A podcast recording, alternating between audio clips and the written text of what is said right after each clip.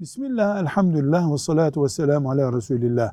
Başta medreselerde okuyan şeriat ilmi talebelerine, imam hatip talebelerine, ilahiyat talebelerine, kardeşlerime cep telefonu üzerinden, sosyal medya iletişimi üzerinden nasıl bir siyaset izlemeleri gerektiğine dair 10 noktada tavsiyem olacak.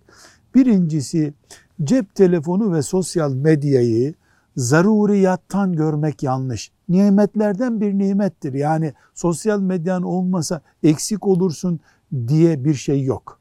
Nimettir bu. İstifade edebilen eder.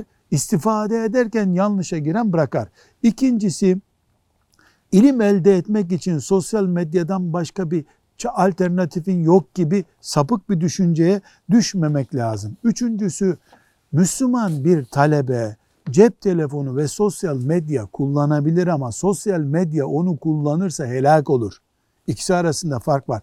Dördüncü noktamız da e, Allah'a davette e, sosyal medya ve cep telefonu farz-ı ayin değildir. Sensin ey ilim talebesi farz-ı ayin olan. Yani sensin Allah'a davet edecek olan sosyal medyada bir mesaj yazarak Allah'a davet fonksiyonunu icra etmiş ve böylece farz ayından kurtulmuş olduğunu zannetme. Bir, bir de beşinci mesele olarak ilim talebesi bir şeyin menfaatiyle hedefi arasındaki farkı anlamalıdır. Biz sosyal medyadan menfaat edebil, elde ederiz, bunun için gayret ederiz ama o bizim hedefimiz değil. Hedefimiz Allah'ın rızasıdır. Altıncı e, nokta Özellikle hanım talebeler, genç kızlar bu konuda erkeklerden daha fazla dikkat edecekler. Ümmetin kalbi, ümmetin yüreğidir onlar ve yedinci nokta özellikle şeriat ilmiyle meşgul olan talebelerin bütün dünya devletlerinin en geri kalmış devletler de dahil olmak üzere sosyal medya denen şeyi eliyle koymuş bir casus gibi takip ettiklerini unutma. Salma kendini hiçbir zaman. Sekizinci nokta Müslüman kendisini ne kadar çok izleyen var, takip eden var diye bir şeyle övünmez.